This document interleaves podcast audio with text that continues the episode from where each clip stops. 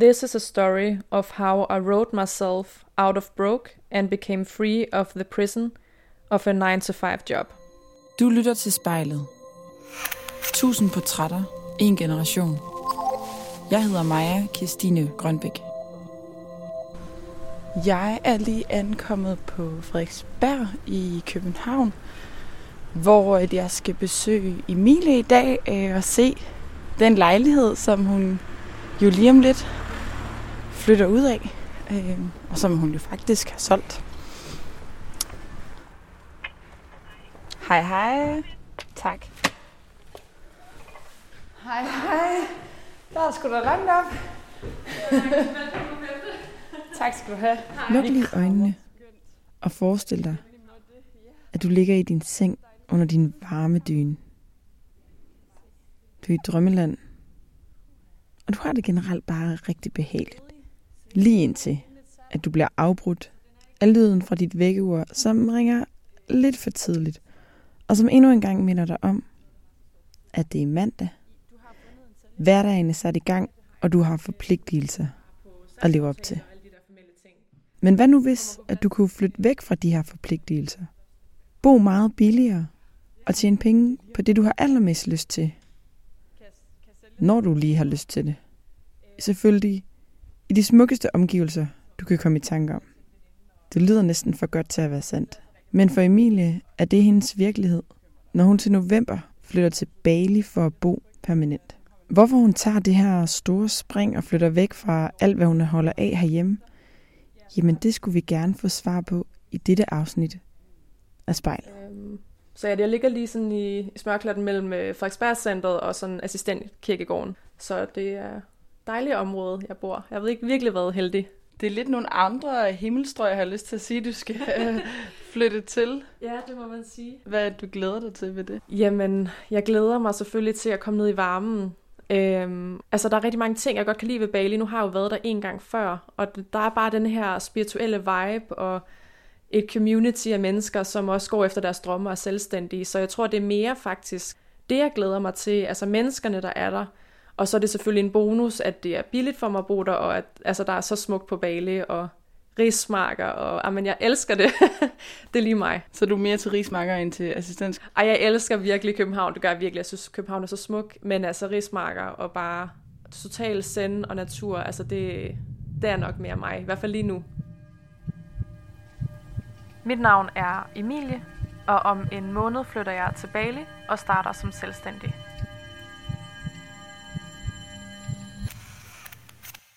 Jeg sidder hjemme hos dig, Emilie, fordi mm. du om en måneds tid flytter til Bali.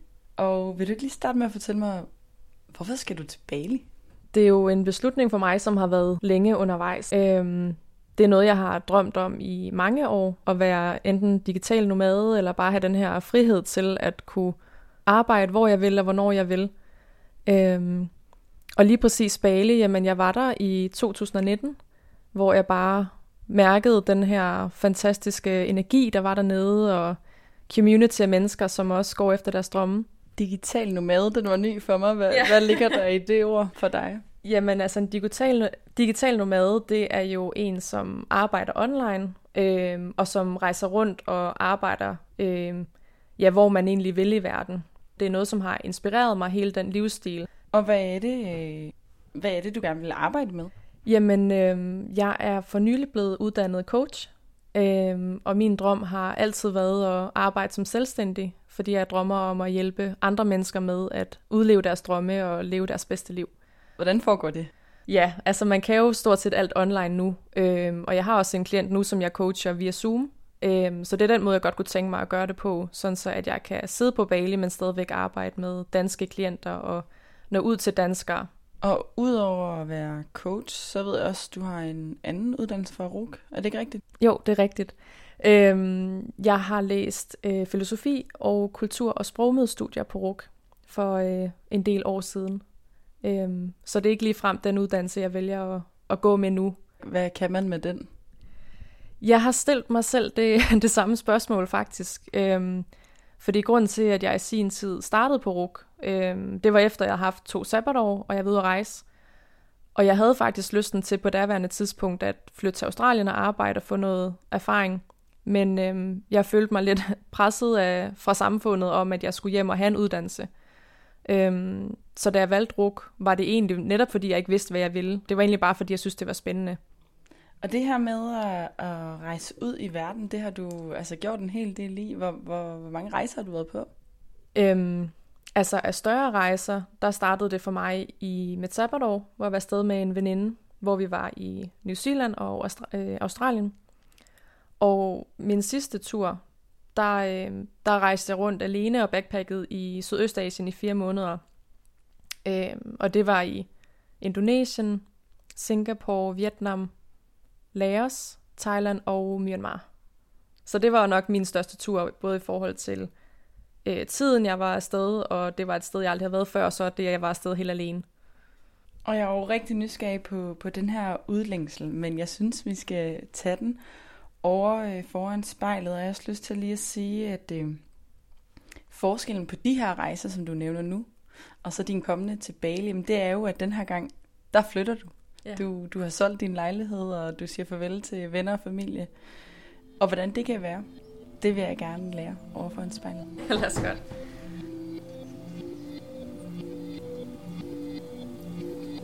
Jeg hedder Emilie, og jeg ser mig selv i spejlet.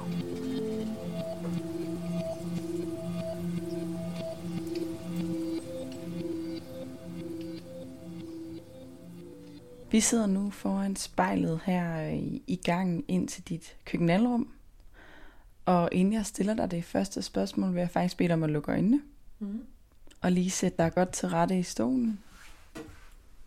Og du må gerne tage endnu en dyb indånding. Når du så øh, føler dig klar, så må du meget gerne åbne øjnene. Og lade dit blik møde dit eget blik i spejlet. Hvordan har du det med at se dig selv lige nu? Mm, det føles sådan lidt... Øhm... Jeg bliver lidt rørt, kan jeg mærke. det får lidt forskellige følelser frem i mig.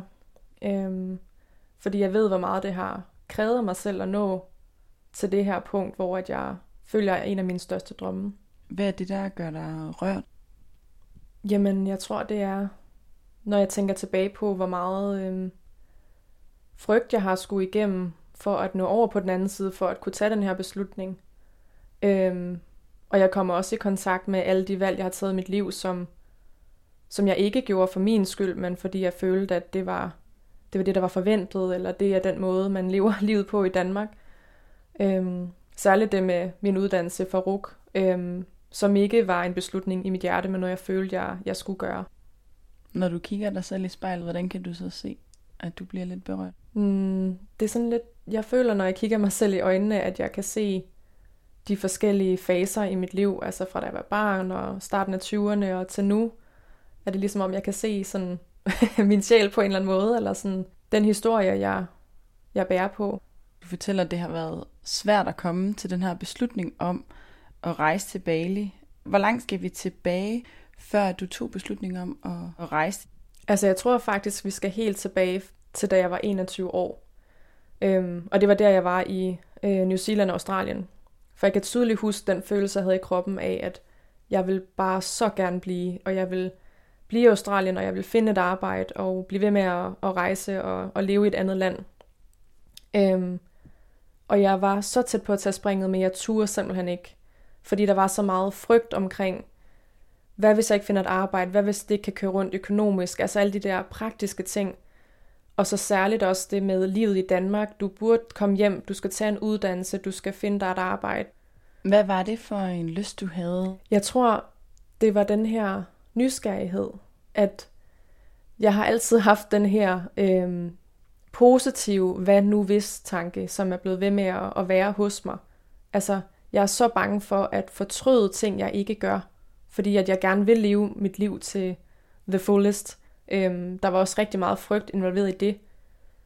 Men jeg tror også, det var det, jeg på en måde havde brug for, eller det jeg lidt søgte, det her med at stå på egne ben og finde ud af, hvad jeg egentlig gerne vil. Hvad handler den lyst om at, at rejse egentlig om? Ja, det har jeg egentlig også tænkt over. Det er lidt, øh, det er lidt svært at, at svare på. Jeg tror for mig handler det om rigtig mange forskellige ting. Øhm, jeg føler nogle gange, at når jeg har været ude at rejse, det er der, jeg har været allergladest, det er jeg bedst har kunne virkelig bare være mig selv og gøre lige præcis det, jeg har lyst til. Øhm, så jeg tror måske, at det, der tiltaler mig, er også meget den person, jeg er, når jeg er ude at rejse. Bliver du restløs hjemme? Ja, det, det gør jeg nok lidt. Øhm, jeg tror, jeg er en person, som hurtigt bliver restløs. Øhm, nu er jeg så heller aldrig øhm, været i et job, hvor jeg har tænkt, at det her det er virkelig mit drømmejob, og her elsker jeg at være. Så det kan selvfølgelig også have noget med det at gøre. Men jeg føler generelt, at jeg har en lyst til at være on the road, altså både øhm, i forhold til at rejse, men også bare sådan, hvor jeg er i mit liv. Jeg har brug for, at der sker noget nyt, jeg har brug for at udvikle mig. Øhm, så jeg er en person, som godt kan køre lidt fast. Var det også det, der skete, da du så startede på studiet herhjemme, at du kørte fast? Ja, altså det, der skete, da jeg startede på studiet herhjemme, det var, at jeg fuldstændig glemte alle de ting, jeg havde lovet mig selv, da jeg var ude at rejse. Øhm, det var ligesom om, jeg kom fuldstændig tilbage i den samme rutine, og jeg glemte alt om mine mål, og hvad er det, jeg egentlig gerne vil, fordi at jeg har altid interesseret mig for personlig udvikling. Og alligevel så valgte jeg at gå med noget, der var noget helt andet. Så det var ligesom om, at da jeg kom tilbage til Danmark, der skete der noget, hvor at jeg begyndte at gå ned ad en vej, der egentlig ikke var min vej. Hvad var det, du havde lovet dig selv? Det, jeg havde lovet mig selv, da jeg var ude at rejse, det er lidt svært at huske fra, da jeg var 21, men jeg kan huske den sidste rejse, jeg var på. Der lovede jeg mig selv, at du skal bare lige hjem til Danmark og spare op igen, og så skal du ud igen. Og jeg kan huske, at jeg lavede en video til mig selv i lufthavnen i Myanmar, hvor jeg sagde, husk den her følelse, lyt til dit hjerte, du skal ud igen, det er det her, du virkelig ønsker. Øhm, men så kom jeg hjem, hjem til Danmark der, øhm, og så så jeg, at der var et øh, opslag fra Kilroy om, at de søgte en rejsekonsulent. Og så tænkte jeg, at men det passer jo perfekt til mig. Jeg har været ude at rejse, og det er noget, som jeg vil være god til. Øhm, og så fik jeg det job og glemte alt om, hvad det egentlig var, jeg gerne ville. Du siger, at du sidder i lufthavnen i Myanmar og har den her følelse, som er den følelse, som du higer efter nu også. Er det rigtigt forstået? Ja, jeg tror, det er vigtigt for mig i hvert fald, at, at jeg holder fast i den følelse, øhm, og gør det, som jeg egentlig havde besluttet mig for, for at gøre. Hvad var det for en følelse, du havde i lufthavnen? Altså, da jeg sad der i Myanmar, der var jeg bare... Jeg havde tårer i mine øjne, og jeg sad bare der alene i lufthavnen og lavede den her video for mig selv, og jeg var virkelig, virkelig rørt.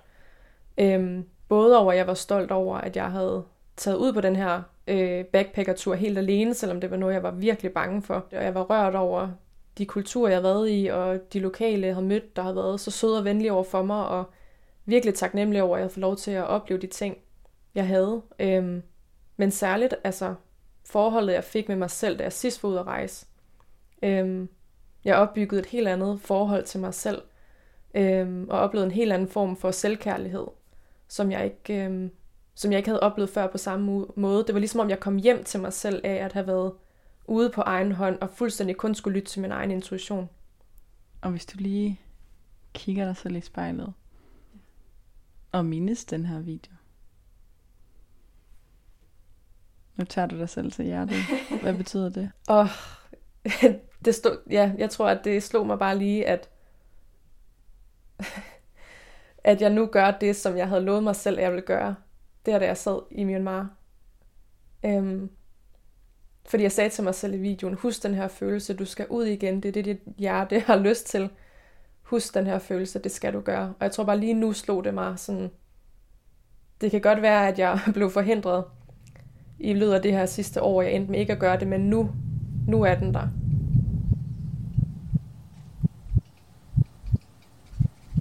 Mit navn er Emilie, og frihed for mig betyder, at jeg kan følge min drømme. Er der noget, du flygter fra her i Danmark? Ja, jeg har faktisk også tænkt det samme, om det er, fordi jeg flygter fra noget. Øhm, jeg vil mere sige, at jeg rejser til noget, mere end jeg flygter fra noget. Men jeg kan ikke komme væk fra, at der er et hamsterhjul, som jeg virkelig gerne vil ud af. Øhm, og selvfølgelig, det sidste år for mig har været øhm, det hårdeste år i mit liv. Og der er nogle ting derfra, som, øhm, hvis jeg skal være helt ærlig med mig selv, så 100% er der også nogle ting, jeg, jeg flygter fra. Hvad er det?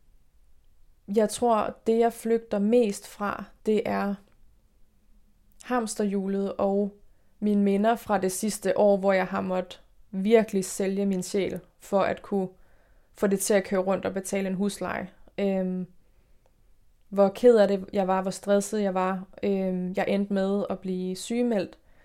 Øhm, og jeg var bare et, et virkelig mørkt sted i mit liv, øhm, hvor jeg decideret tænkte, altså, hvad, altså hvorfor, hvad, hvad er meningen med livet, hvis det skal være på den her måde, at jeg skal arbejde øh, 37 til 43 timer om ugen i noget, som, som bare dræber mig indeni. i. Øh, jeg har knap nok tid og overskud til at kunne være en god ven og virkelig være der for de mennesker, jeg elsker. Altså, hvad, hvad er meningen så? Det her sidste år, det var... Øh, det startede fra, jeg havde jo lige været ude at rejse i Asien og haft min, min livs bedste rejse, og havde det øhm, så fantastisk. Og så var det der, at jeg kom hjem til Danmark, og øhm, af en eller anden årsag besluttede mig for at blive i Danmark, øhm, og fik mig et arbejde, og så var det corona brød ud. Og det var der, det startede fra mig med at gik fra det ene job til det andet job til det andet job, hvor at jeg i perioder næsten ikke vidste, hvordan jeg skulle betale husleje. Øhm, så det var ligesom der, at en lavine startede for mig, hvor jeg tænkte, hvordan slipper jeg ud af det her? Det, det er fuldstændig forfærdeligt. Det kan jeg ikke være i. Hvordan kan det være, at du skiftede fra job til job? Jamen det var, at øhm, det første job, der blev jeg opsagt på grund af, øhm, jeg var rejsekonsulent, og corona brød ud, og vi kunne ikke rigtig sælge nogle rejser der, så det giver lidt sig selv. Øhm, men efter det, der fik jeg et arbejde, hvor jeg øhm, arbejdede inden for salg, og jeg havde, øhm, der var ingen grundløn overhovedet, det var udelukkende provision, og jeg mistede så meget af mig selv, og jeg mistede så meget selvtillid. Og, og der, der startede det egentlig bare, at så kom jeg ind i et andet job, som var endnu mere forfærdeligt, og skulle derfra finde ud af, hvordan kommer jeg så ud af det. Og, øhm, og det var egentlig sådan, det, det fortsatte. Og bare lige for at forstå det, hvordan kan det være, at du ikke kunne gå på dagpenge? Altså det skyldes, at på det tidspunkt, øhm, da corona brød ud, der var jeg ikke medlem af en A-kasse. Øhm, så det var ligesom det, der gjorde, at øhm, jeg meldte mig så ind, men der går et helt år, før jeg kan komme på dagpenge. Så det var det, der gjorde, at jeg tog de jobs, jeg kunne få. Og så da jeg var i dem, så, øhm, så prøvede jeg så at se en udvej, fordi det viste sig at være ubehageligt for mig. Så inden du blev sygemeldt, hvordan så en, en dag ud, en almindelig dag ud for dig der, og hvordan havde du det? Altså, i det job, jeg var i, hvor det var aller værst, øhm, det var øhm, et andet salgsjob. Øhm, minder meget om Wolf of Wall Street, øh, hvor man går op og ringer med en klokke, når du har lavet en, en viderestilling, og der er høj musik dagen lang, og ja, vi blev også råbt af for at piske en stemning op. Øhm, det var nok det værste tidspunkt for mig. Øhm, og dagen så ud på den måde, at øhm, jeg skulle møde klokken 9, men jeg, øhm, jeg stod næsten altid tidligere op for at have bare lidt tid til mig selv. Øhm, så satte jeg mig på en bager tæt på øh, min arbejdsplads, og så begyndte jeg egentlig at skrive. Øhm, og øh, jeg vil være ærlig at sige, det var ikke kønt, det jeg skrev. Jeg har aldrig nogensinde, jeg er meget generelt positiv, men lige i den periode, det var meget negativt, og jeg havde så meget sorg i min krop, og jeg prøvede ligesom at skrive mig ud af af hvad jeg var i. Jeg prøvede at skrive mig til en løsning. Altså, hvordan kommer jeg ud af det her? Hvordan kommer jeg bedst ud af det her? Hvad skal jeg gøre? Øhm, og jeg prøvede egentlig også øhm, ja, at manifestere et nyt arbejde, for det er også noget, som er en stor del af mig, min spiritualitet. Hvordan kan jeg øh, vende den her situation til noget positivt? Men det var næsten umuligt for mig. Og så kom jeg jo ind der på, på arbejdspladsen, og så var det bare fuld skrue med suspekter og høj musik dagen lang, og og en masse salg, og, øhm, og jeg begyndte at, at tage snus hver dag for at øh, dulme min egen smerte, og for at, øh, at komme igennem det, når jeg skulle øhm, tale med de her kunder, og også få en masse sviner i røret. Øhm, jeg gjorde ligesom alt, jeg kunne for at komme, komme igennem det, fordi at jeg er en meget følsom person, og jeg blev meget påvirket af andres energi. Øhm, og så kom jeg jo sent hjem. Jeg overarbejdede også en masse, og det var også bare gratis, at vi skulle overarbejde for at se, om vi kunne nå vores tal og sælge mere, og så, øhm, ja, så kom jeg jo egentlig bare hjem og var helt færdig og havde ikke noget at give af, og så startede det jo bare dagen efter.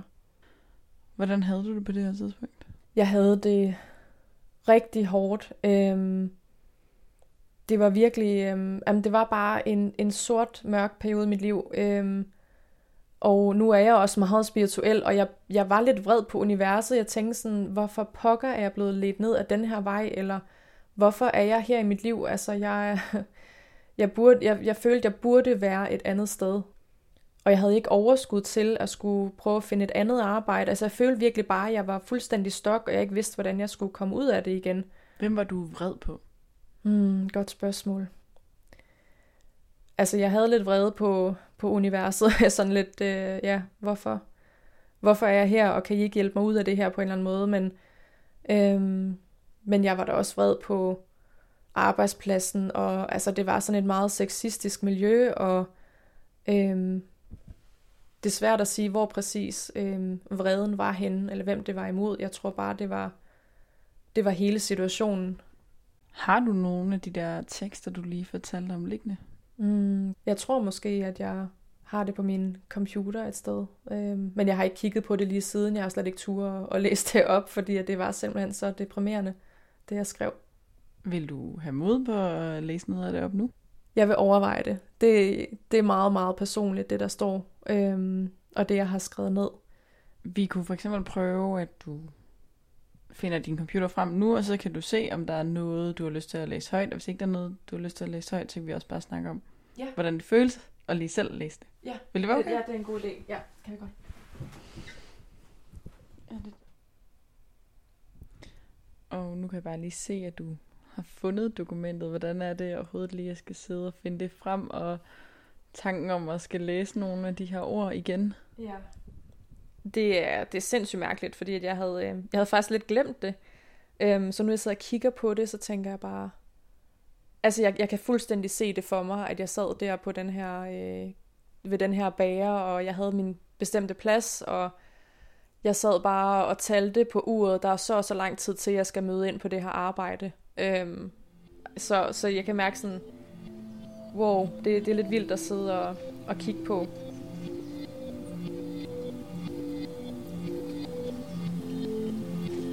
Mit navn er Emilie, og mit ultimative mål er at vågne om morgenen og være glad.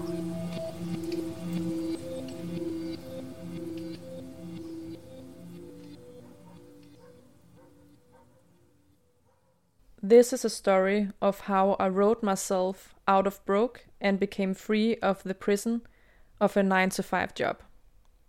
I have no idea whether this chapter will turn into a book or just one chapter of being broke as I'm sitting in this beautiful bakery in Copenhagen. I'm surrounded by noise I can hear from the street. It is early in the morning as I sit here and watch everybody on their way to work. As I was sitting on the metro on the way here, and I saw all the people sitting silently in their own space, I was wondering how many of them who was on their way to go to a job that they hate. As I saw everybody lined up waiting for the doors to open to either go in or out of the metro. I felt like I was in a prison. Do we really go to work because we want to, or are we just all prisoners of the system? As I'm sitting here with tears in my eyes, this very moment, I feel like I'm caught in a web that I did not choose for myself. I have never been as broke as I am today. I see myself in a prison I have never thought I would ever be in. I have done my best to keep my head high and keep fighting through, but it seems like today is impossible. I can no longer hide myself and how I truly feel. Hvordan føles det lidt op? Øhm, jeg sidder bare og tænker, wow, det er godt, at jeg er, jeg er ude af den, af den periode i mit liv, øhm, hvor jeg var så ked af det, og og virkelig øh, hadet hver eneste dag, hvor jeg tænkte på, hvad, jeg, hvad der ventede mig. Øhm, og øhm, ja, ej, det er bare, ja, jeg synes bare, det er lidt vildt at, at tænke på og og se på sort på hvidt, hvordan det var. Øhm, altså, jeg kommer i kontakt med de følelser, jeg havde, og virkelig den følelse af, at jeg, jeg ved ikke, hvordan situationen skal blive bedre. Jeg ved ikke, hvordan jeg bliver gladere, og hvordan kommer jeg ud af den her situation. Øhm, det var bare en meget frustrerende følelse at have. Øhm, fordi jeg normalt altid plejer at have en løsning, eller jeg er god til at høre noget musik, eller en podcast, eller gøre et eller andet, for at jeg kan blive glad, men jeg kan bare huske den følelse af, at det var jeg bare ikke, og jeg kunne ikke Altså jeg følte mig fuldstændig stok. Og så vil jeg lige bede dig om at igen kigge dig selv i øjnene, men øh, lige tage en dyb indånding. Hvordan var det at være Emilie, der sidder på den her, ved den her bager og skriver de her ord, du lige har læst op for os? Det var, det var virkelig hårdt. Altså jeg følte, at, at jeg bare var totalt i survivor mode i, i mange måneder. Øhm, det var bare en følelse af, at øh, nu bliver du nødt til at være stærk. Men jeg følte mig ikke. Øhm, altså ja, det var på et tidspunkt, hvor jeg havde brug for at, at være sårbar. Øhm, men det følte jeg ikke, jeg kunne, og slet ikke i det miljø. Bliver du berørt, når du lige skal sidde og læse de her ord op? Det er en ambivalent følelse af, at på den ene side bliver jeg rørt, og på den anden side, så bliver jeg også sådan lidt...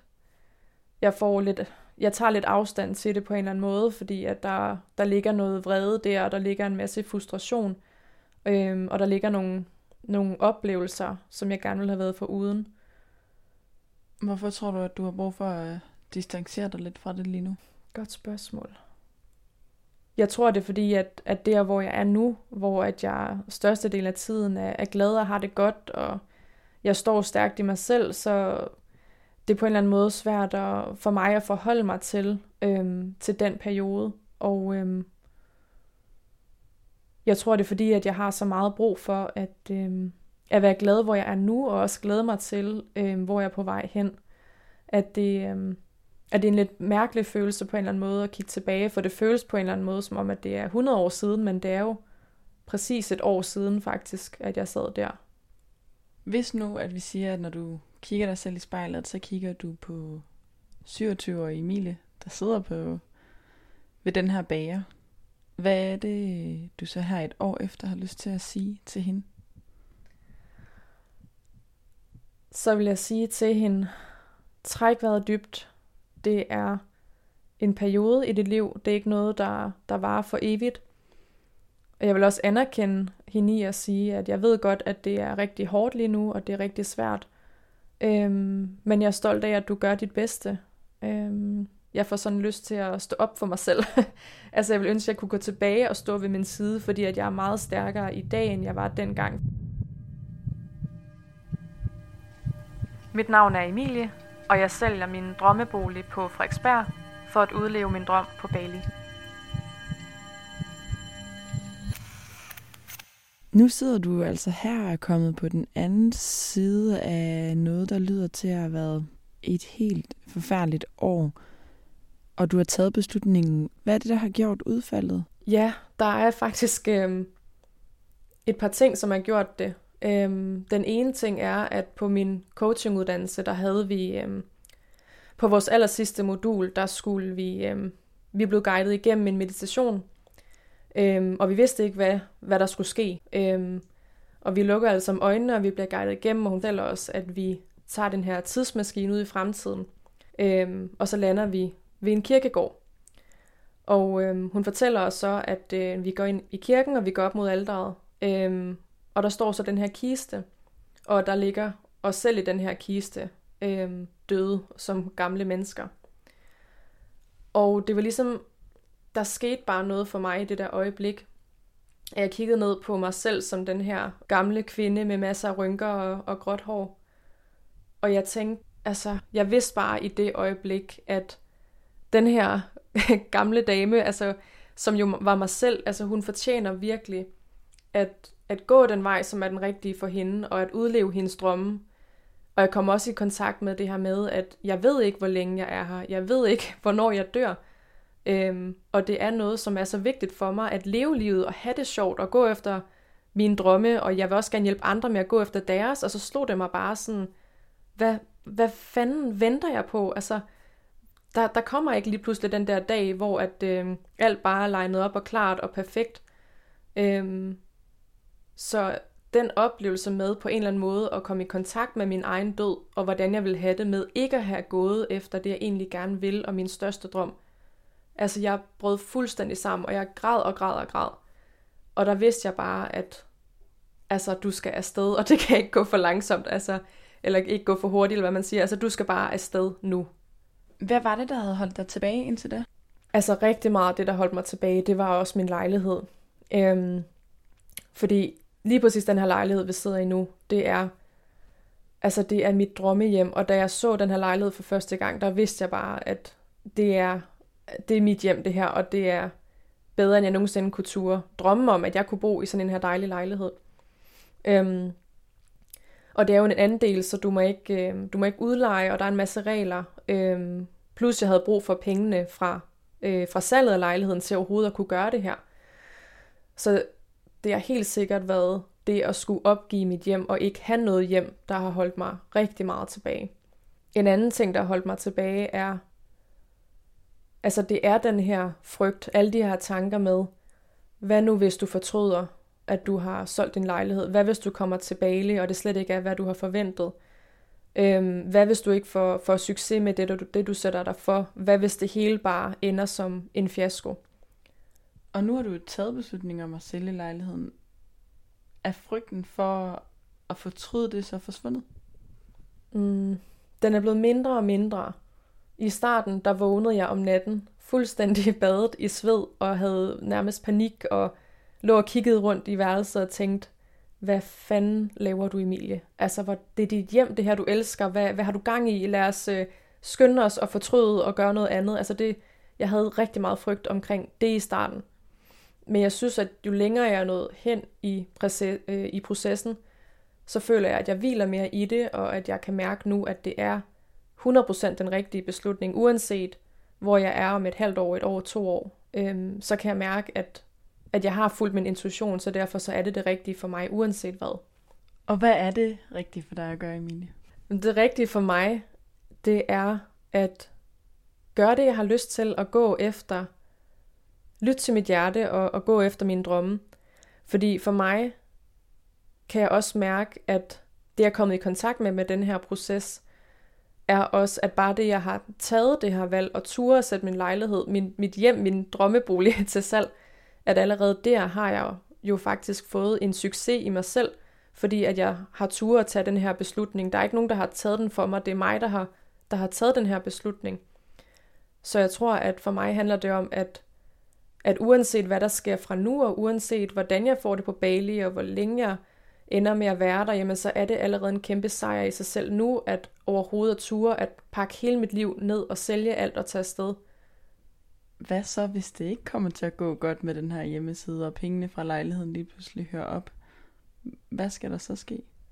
Altså, jeg, jeg tænker, jeg tillader mig ikke rigtigt at, at tænke den tanke, fordi at jeg tror på mig selv, og jeg tror på min drøm. Men jeg hviler også nok i det til at kunne sige, okay, det kan godt være, at det ikke øh, lykkes første gang, eller hvis der sker noget, som gør, at jeg må tilbage til Danmark, at det hviler jeg faktisk meget godt i, øh, fordi at, at igen det, jeg har fundet ud af, har været, øh, at det vigtigste for mig egentlig er den indre rejse, jeg er på.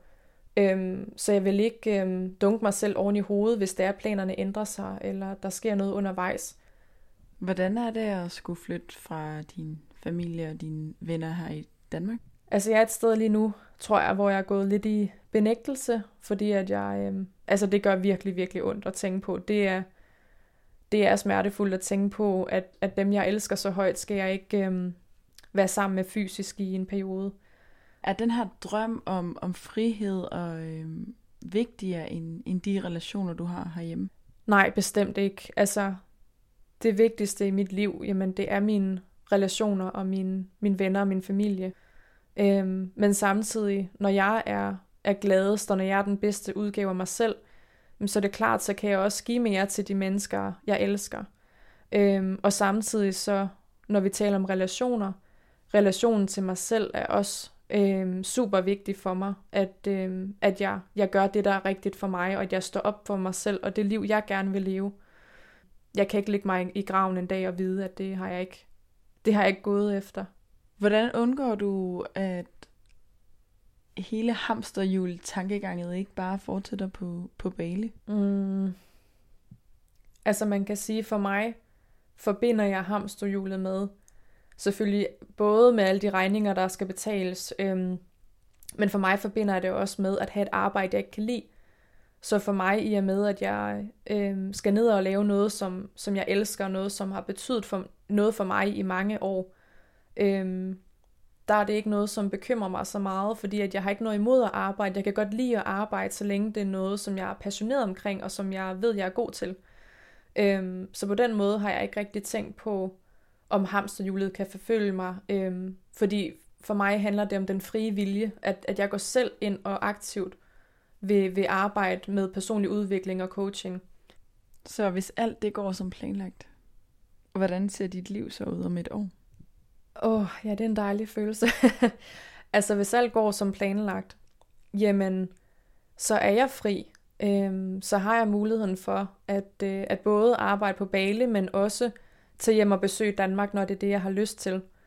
Øhm, og så arbejder jeg øhm, ja, i min egen virksomhed, og jeg hjælper andre mennesker med at, øhm, at gå efter deres drømme og gå igennem deres frygt og faktisk leve præcis det liv, som de vil elske.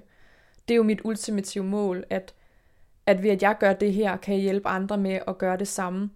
Så det ville jo være fantastisk, hvis jeg kunne arbejde med, med det, hvor jeg vil, og hvornår jeg vil.